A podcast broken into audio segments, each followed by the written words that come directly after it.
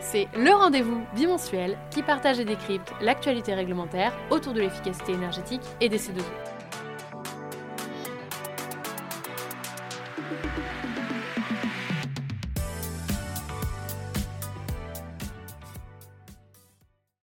Bonjour à tous et toutes.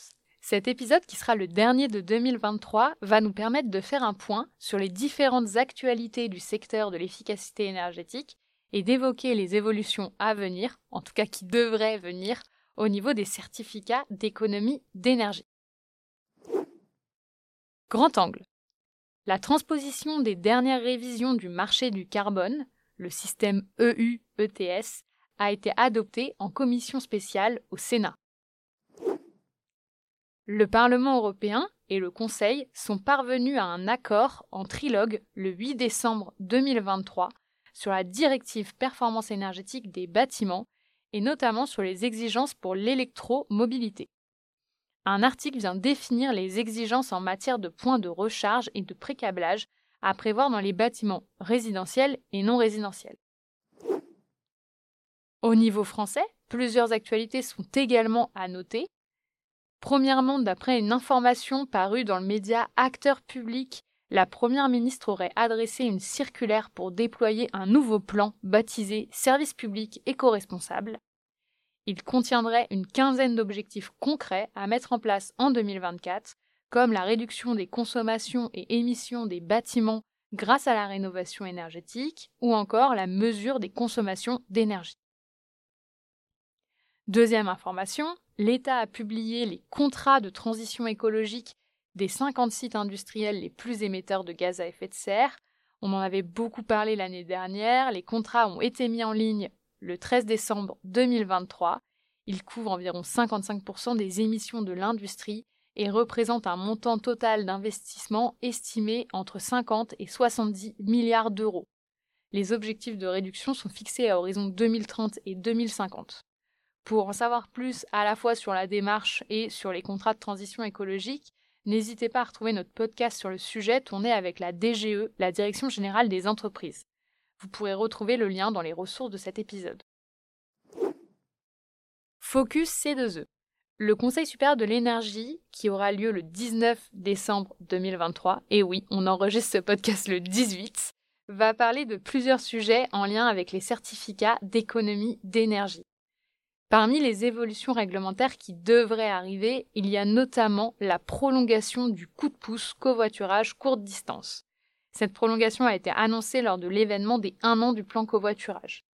D'après les chiffres, le C2E mais aussi les autres aides ont permis de doubler le nombre de trajets effectués en 2023 par rapport à 2022.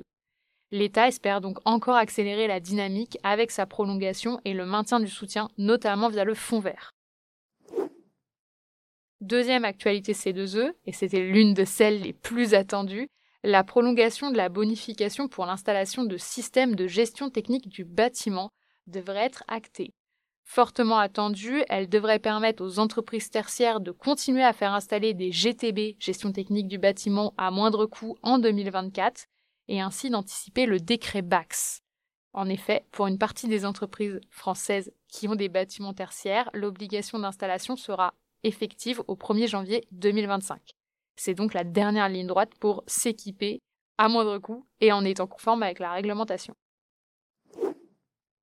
Dernière actualité, le 58e arrêté C2E est également à l'ordre du jour avec des modifications de fiches et des créations de fiches. Deux opérations standardisées devraient donc être créées dans le cadre de cet arrêté, une dans le secteur du bâtiment, une dans le transport. L'opération pour le secteur résidentiel qui devrait être créée devrait permettre de valoriser l'installation d'un système de régulation de consommation d'un chauffe-eau électrique à effet Joule.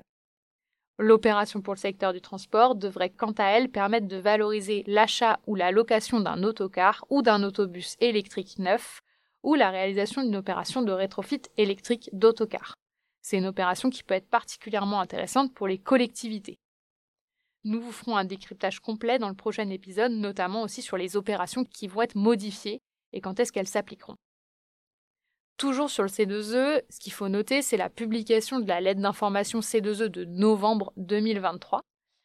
Pas mal d'informations, mais ce qu'on peut retenir, c'est les éléments sur la dynamique des opérations engagées grâce au certificat d'économie d'énergie.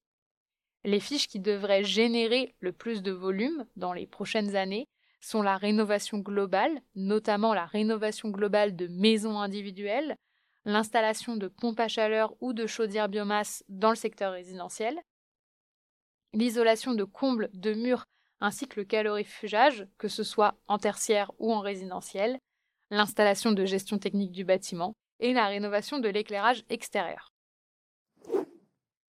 En complément des actualités C2E, plusieurs autres actualités. Premièrement, un arrêté a été publié dans le cadre du dispositif éco-énergie tertiaire ou décret tertiaire.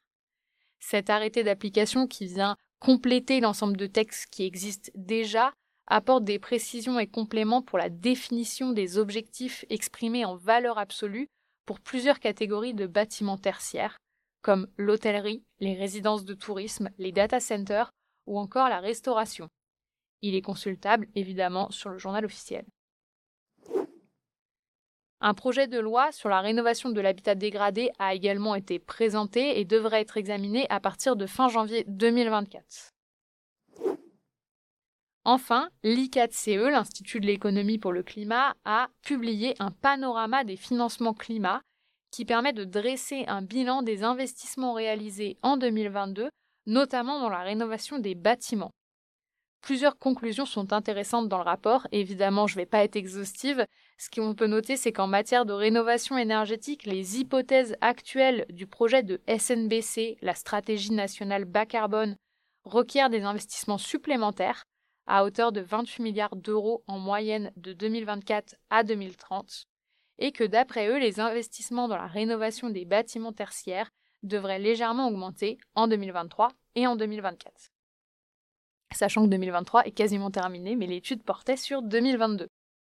J'espère que cet épisode vous a plu et vous souhaite à tous et toutes de très belles fêtes de fin d'année, et je vous dis à 2024 sur Propos.